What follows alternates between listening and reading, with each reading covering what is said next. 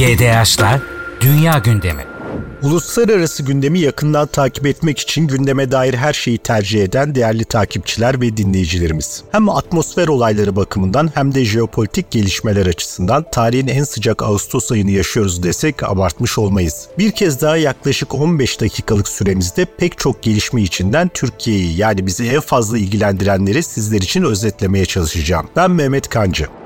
İlk başlığımız 26 Temmuz'daki darbenin ardından Nijer'deki gelişmeler. Gerek Fransa gerek Nijerya önderliğindeki Batı Afrika Ekonomik Topluluğu'nun tehditleri şimdilik havada kalmış görünüyor. Her ne kadar üye ülkeler Batı Afrika Ekonomik Topluluğu'na alınacak her türlü karara destek mesajı verseler de bunun Nijer'i sindirmek için kısa vadede alınmış bir karar ve göz korkutmak için yapılmış bir açıklama olduğu intiba daha ağır basıyor. Amerika Birleşik Devletleri de Washington'dan diplomasinin iki numaralı ismi Victoria Nuland'ı Nijer'in başkenti Niamey'e gönderdi ancak darbeciler Amerika Birleşik Devletleri'nin bu teşebbüsün karşısında da geri adım atmış değil henüz. Nijerya, Amerika Birleşik Devletleri ve Fransa üçlüsü Nijer'e ve Nijer'deki askeri yönetime destek veren Afrika ülkelerine yaptırım uygulama yoluyla sorunu çözmek istiyor. Ancak karşı cephede henüz bir çözülme yok. Askeri girişimleri engelleyen bir unsurun da bugün dünyadaki tüm silah ve mühimmat üreticilerinin Ukrayna-Rusya savaşı için çalışır hale gelmeleri gelişmeleri olabileceğini dikkate alabiliriz. Bugünkü şartlarda Nijerya'nın bir askeri harekata girişmesi ve direnişle karşılaşması halinde bu harekatı mühimmat ve yedek parça sorunları nedeniyle bir hafta bile sürdürüp sürdüremeyeceği şüpheli. Bu arada Nijer'deki gelişmeler yan etkiler de yaratıyor. Avrupa'dan Afrika'nın güneyine yapılan uçuşlarda maliyetler ciddi miktarda arttı. Hava sahaları uluslararası uçuşlara kapalı olan Mali ve Libya'ya şimdi de Nijer'in eklenmesiyle beraber Afrika'nın daha güneyindeki ülkelere yapılan uçuşlarda mesafe yaklaşık 1000 kilometre ve 4 saat daha arttı. Bu daha fazla yakıt tüketimi ve yol üzerinde daha fazla sayıda havalimanından servis alınması yani masrafların artması demek. Bu arada Fransa hükümetinin Afrika politikaları Paris'te de tartışılıyor. 94 senatör Fransa Cumhurbaşkanı Macron'a gönderdikleri mektupta Fransa'nın Afrika'daki çıkarlarının yıkıma uğramasının sebeplerini sorguladılar. Senatörler Nijer, Mali, Orta Afrika Cumhuriyeti ve Burkina Faso'dan Fransız şirketleriyle askeri varlığının tasfiye edildiğini hatırlatarak fil dişi sahili Senegal, Cezayir, Tunus ve Fas'ta da benzer bir durumun yaşanmak üzere olduğu uyarısında bulundular. Nijer'e yönelik bir askeri müdahalenin yaratabileceği insani felaketlere de dikkat çekmek lazım. Nüfusu yaklaşık 25 milyondan fazla olan ülkenin 7 komşusuyla yaklaşık 6 bin kilometre sınırı var. En uzun sınırı Nijerya ile ile 1600 kilometre. Henüz bir savaş çıkmadan dahi darbenin ardından Nijer'den Nijerya'ya göçler başladı. Komşularının Nijer'e askeri müdahalede bulunması halinde bir göç hareketinin daha da şiddetli olacağı şüphesiz.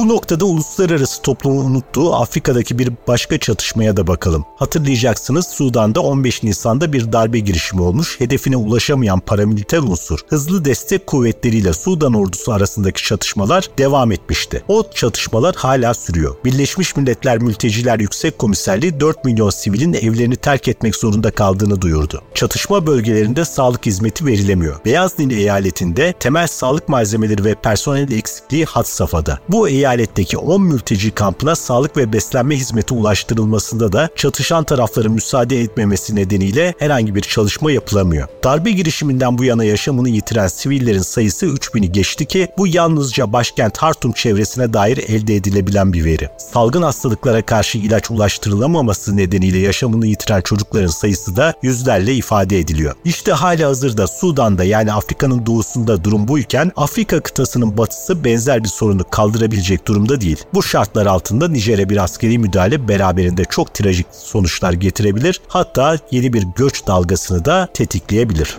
Gelelim şimdi Türkiye'nin dış politikasının geleceğine dair bu haftanın en önemli konusuna. Türkiye'nin büyükelçileri Ankara'daki 14. Büyükelçiler Konferansı'nda bir araya geldi. Bu buluşmanın başlangıcında Dışişleri Bakanı Hakan Fidan'ın kullandığı Türkiye sistem kurucu ülke ifadesi yakın gelecekteki Türk dış politikasına damga vuracak gibi görünüyor. Oyun kurucu ülke olmanın ötesinde tahıl koridoru anlaşması gibi hamlelerle krizlere küresel ölçekte müdahale eden Türkiye'nin ağırlığını arttırmaya devam edeceği şüphesiz. Gerek Cumhurbaşkanı Cumhurbaşkanı Erdoğan'ın gerek Dışişleri Bakanı Hakan Fidan'ın yaptığı konuşmalarda önümüzdeki dönemde Türkiye'nin terörle mücadele, Ege Denizi, Kıbrıs ve Suriye alanlarındaki politikalarında geri adım olmayacak, hakların savunulmasında ısrarlı yaklaşım sürerken diyalog kapısını tercih eden komşularla tüm işbirliği olanakları zorlanacak. Hemen burada Suriye Devlet Başkanı Beşar Esad'ın çarşamba günü Sky News Arabiya'da yayınlanan röportajına da değinelim. Esad'ın bu televizyon kanalına röportaj verebilmesi, Şam yönetiminin uluslararası camiaya dönüşü konusundaki önemli bir adımı da içeriyor şüphesiz. Ancak Türkiye ile diyalog kurma meselesine yaklaşımı PKK, YPG, PYD'yi hala bir tehdit kartı olarak kullanma gayretinde olduğu izlenimini de doğuruyor. Kendisinin de ifade ettiği gibi ekonomik sorunlarla boğuşan bir ülkenin normalleşmesi en azından kısa vadede mümkün değil. Ve bu normalleşmenin de tabii yalnızca körfez istikametinden akması beklenen parayla hayata geçmesi de mümkün değil. Dolayısıyla Beşer Esad'ın bundan sonraki adımları büyük ölçüde Türkiye'ye yönelik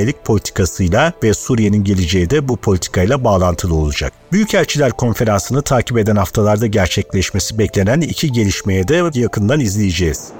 Bunlardan ilki Cumhurbaşkanı Erdoğan'ın 20 Ağustos'ta yapması beklenen Macaristan ziyareti. Türk Devletleri Teşkilatı'nda gözlemci ülke statüsünde bulunan Macaristan, İsveç'in NATO üyeliği konusunda Türkiye ile eşgüdüm içinde hareket eden ve benzer kaygıları taşıyan bir ülke. Beklenen ancak tarihi henüz netleşmemiş diğer ziyaret ise Dışişleri Bakanı Hakan Fidan'ın Irak'a yapacağı ziyaret. Ağustos ayının ikinci yarısında gerçekleşmesi beklenen ziyaretin en önemli gündem maddesi kalkınma yolu olarak adlandırılan Basra Körfezi'ni Türkiye'ye bağlayacak demiryolu projesi. 19. yüzyılda Berlin İstanbul Bağdat Demiryolu projesinin devamı olarak düşünülen bu adım hayata geçirilmesi halinde küresel tedarik zincirinin ayakta kalması yönünde önemli bir aşama kaydedilmiş olacak. Bu arada son bir not, Türkiye'nin 260 dış temsilciliğinden gelen büyükelçiler Ankara'da yalnızca siyasi istişarelerde bulunmadılar. Savunma ve enerji sektörüne dair gelişmeler hakkında da bilgiler aldılar. 14. Büyükelçiler Konferansı'nın düzenlendiği hafta Suudi Arabistan'ın yanı sıra Latin Amerika ülkelerine yapılan savunma ürünleri ihracatının ayrıntılarına da yine gündeme dair her şeyin haber kanallarından ulaşabilirsiniz.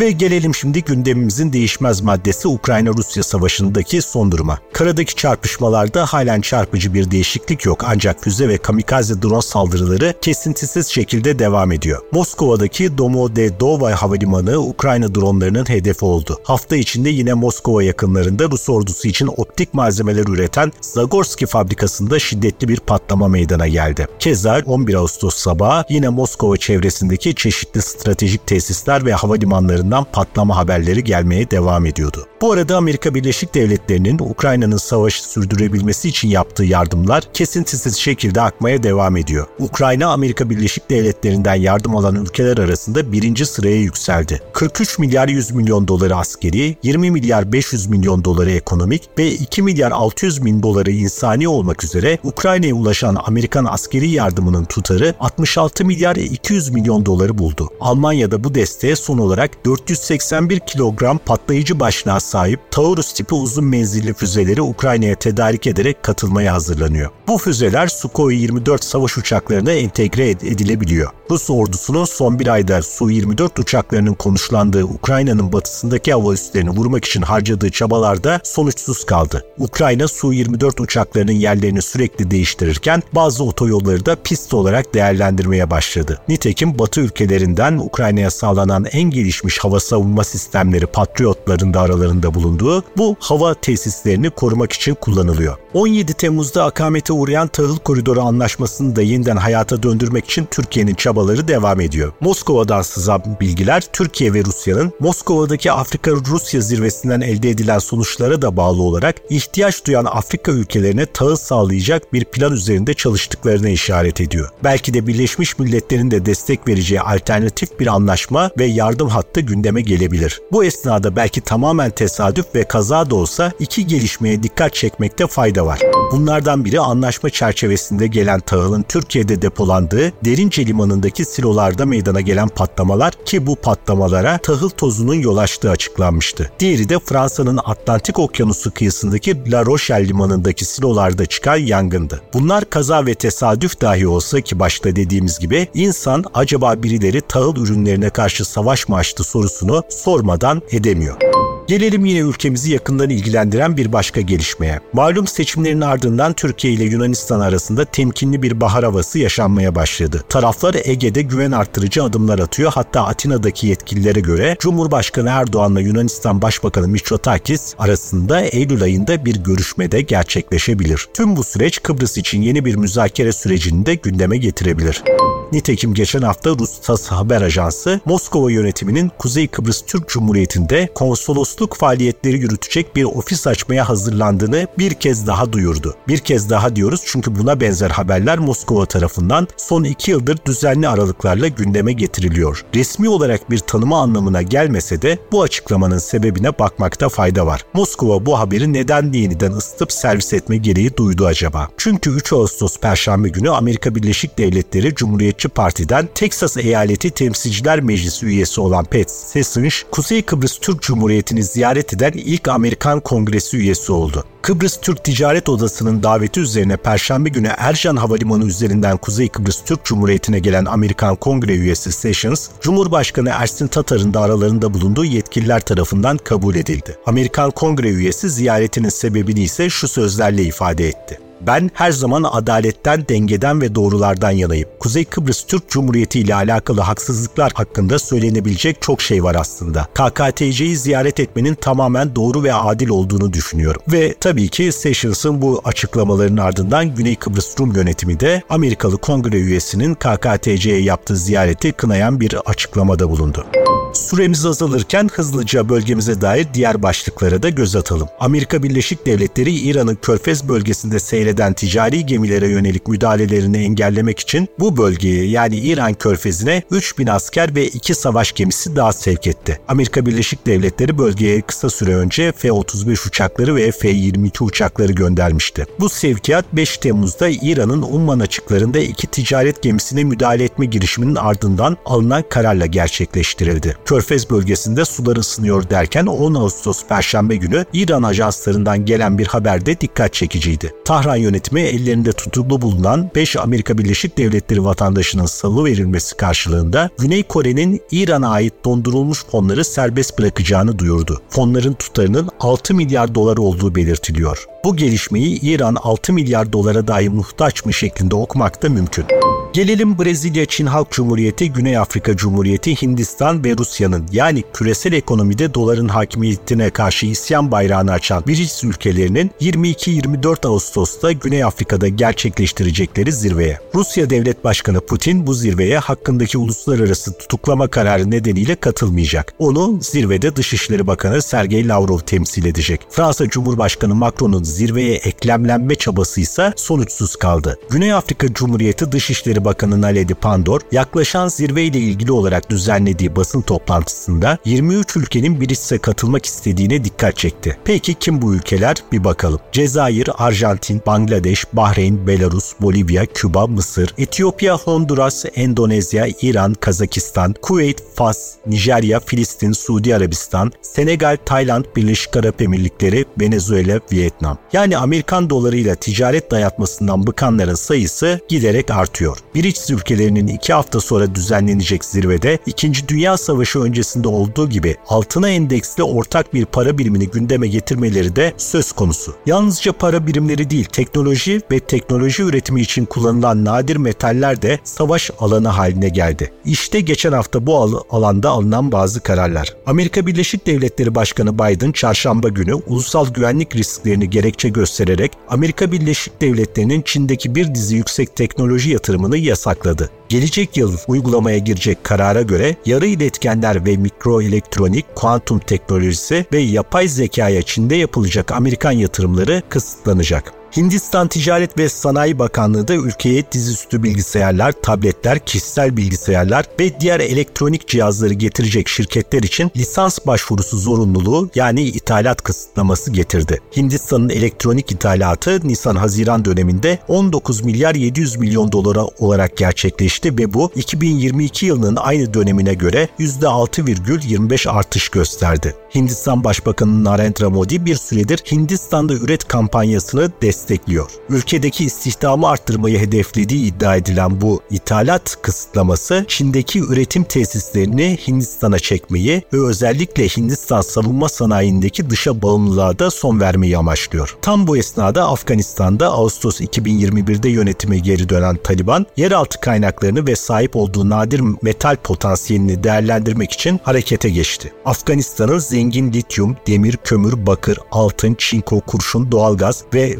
petrolle zümrüt, yakut gibi değerli maden ve değerli taş yataklarına sahip olduğu biliniyor. Taliban yönetimi 2023 yılında Çin Halk Cumhuriyeti'nin bir şirketine Amu Derya Havzası'ndaki 8 aktif petrol kuyusunun işletmesini de vermişti. Bunu da belirtelim. Yine elektrikli otomobil sektörünün yakından ilgilendiği lityum kaynakları da Afganistan'da zengin bir şekilde bulunuyor ve Çin Halk Cumhuriyeti, Almanya ve Birleşik Arap Emirlikleri bu lityum kaynaklarının işletmesiyle yakından ilgilenmekteler.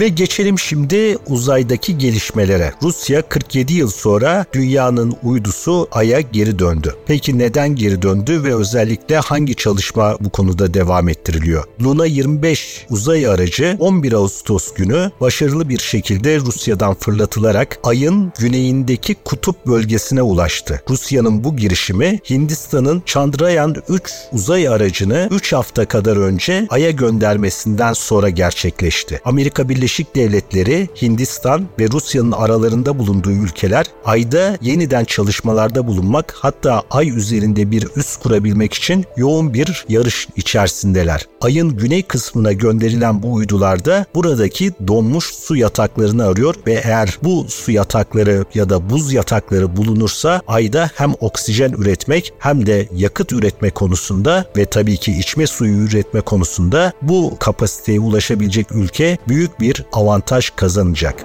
Geçelim küresel ısınmaya. Ağustos ayında ülkemizde küresel ısınmadan yine ciddi şekilde nasibini alacak gibi görünüyor. Önümüzdeki hafta yani 13 Ağustos 20 Ağustos haftasında Türkiye'de rekor sıcaklıklar beklenirken e, İspanya'da Valencia'da 3,4 derece daha artan bir e, sıcaklık kaydedildi. Yeni bir rekor kırıldı. 36 e, küsur derecelerde sıcaklık ölçüldü. Portekiz'de Lizbon'un kuzeyindeki Santarem kentinde de 46 6,4 derecelik sıcaklıkla yeni bir rekor kırıldı. Portekiz, İspanya orman yangınlarının Avrupa'nın en batısında yoğun şekilde devam ettiği e, bölgeler. Hawaii adasında da Pasifik'te e, geçen hafta meydana gelen orman yangınında 50'den fazla kişinin hayatını kaybettiği yönünde haberler gelmişti. Görünen o ki Ağustos ayında ayı da Temmuz ayı gibi yine rekorlarla dolu sıcaklık rekorlarıyla dolu şekilde geçecek. Bu arada son olarak yeni bir Covid varyantının İngiltere ve Fransa'da giderek yayıldığını hatırlatalım. İngiltere'de yeni Covid vakalarının %39,4'ünü, e, Fransa'da ise pozitif vakaların %34'ünü bu Eris denen yeni Covid varyantı oluşturuyor. Türkiye'de bilim insanları artık büyük ölçüde bağışıklık e, sağlandığını ve endişe edilmemesi gerektiğini söylüyorlar ama tabii ki ikinci rahatsızlıklar üzerindeki bu Covid virüsünün e, nasıl bir zarar ve hasara yol açtığı konusunda hala elimizde net kesinleşmiş veriler yok ve aşı ile ilgili Covid aşıları ile ilgili polemikler de devam ediyor. Evet gündeme dair her şeyde geride bıraktığımız haftanın gündemi bu şekildeydi. Başlıca başlıkları aktardık. Yeni bir haftada yeni bir gündemle buluşmak dileğiyle şimdilik hoşçakalın. GDH'lar Dünya Gündemi